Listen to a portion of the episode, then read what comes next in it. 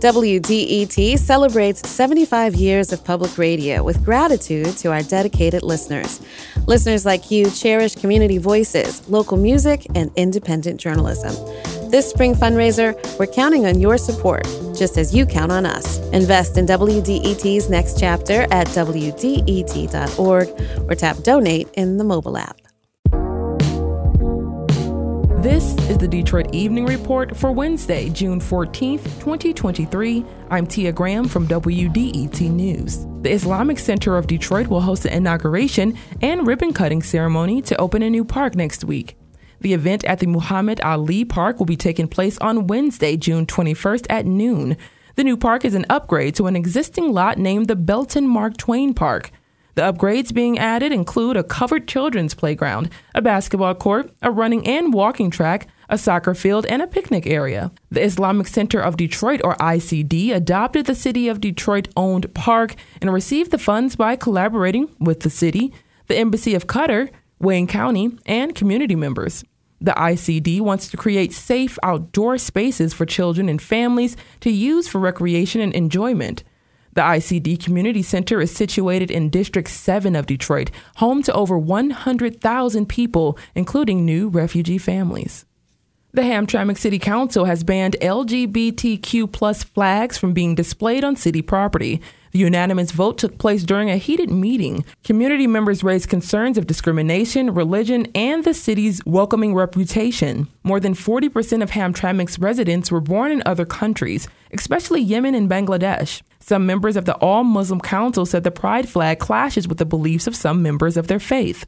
Residents and businesses are free to fly pride flags. The council voted to display only certain flags, including the American flag and one that represents the native countries of the immigrant residents. The city of Detroit has received money from Ally Financial to support Saturdays in the D. The $50,000 will help continue free summer camps for Detroit youth and adults. In partnership with the University of Michigan and Detroit Public Schools Community District, young Detroiters will have the opportunity to learn about science, technology, engineering, arts, and math, or STEAM, on U of M's Ann Arbor campus.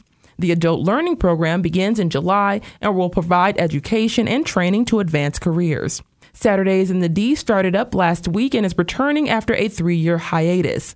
The city of Detroit has announced another mixed use affordable housing project. The Ribbon in East Village is part of the Strategic Neighborhood Fund, restoring communities by funding renovations and constructions in Detroit neighborhoods.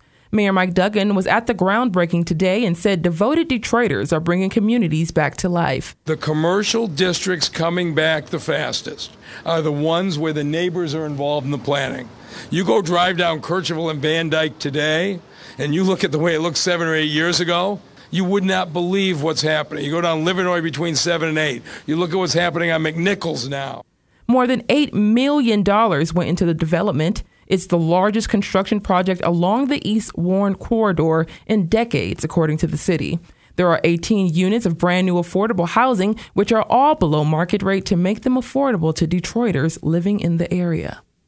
State Representative Stephanie A. Young will host a Safe Teen Driving Summit and Resource Fair this Friday, June 14th, from 4 to 7 p.m. The event is happening at Wayne County Community College Northwest Campus. Special guest speakers include Pro Tem Laurie Pohutsky and Detroit City Council President Pro Tem James Tate. The event will feature a car display from the National Motorsports Association and Curry Motorsports, as well as presentations from the Secretary of State and the Michigan State Police. Taking a look at sports, the 2023 Detroit High School Sports Awards are happening Tuesday, June 20th at the Fillmore Detroit. It celebrates the accomplishments of the best high school athletes of the year. Nominated athletes, coaches, and members of nominated teams of the year are invited to attend for free, but must register online. Family, friends, and supporters are encouraged to attend to cheer on their athletes, but they must also purchase tickets. Doors open at 6 p.m. for the red carpet experience, and the award show begins at 7. Yesterday's game between the Detroit Tigers and Atlanta Braves was postponed, and a doubleheader is happening today. The first match was set for 1:10 p.m., and the Tigers did drop that game 10 to 7, and the second game is set for 4:40. Thanks for joining the Detroit Evening Report. If there's something in your neighborhood you think we should know about, drop us a line at Detroit Evening Report at WDET.org. I'm Tia Graham. WDET News.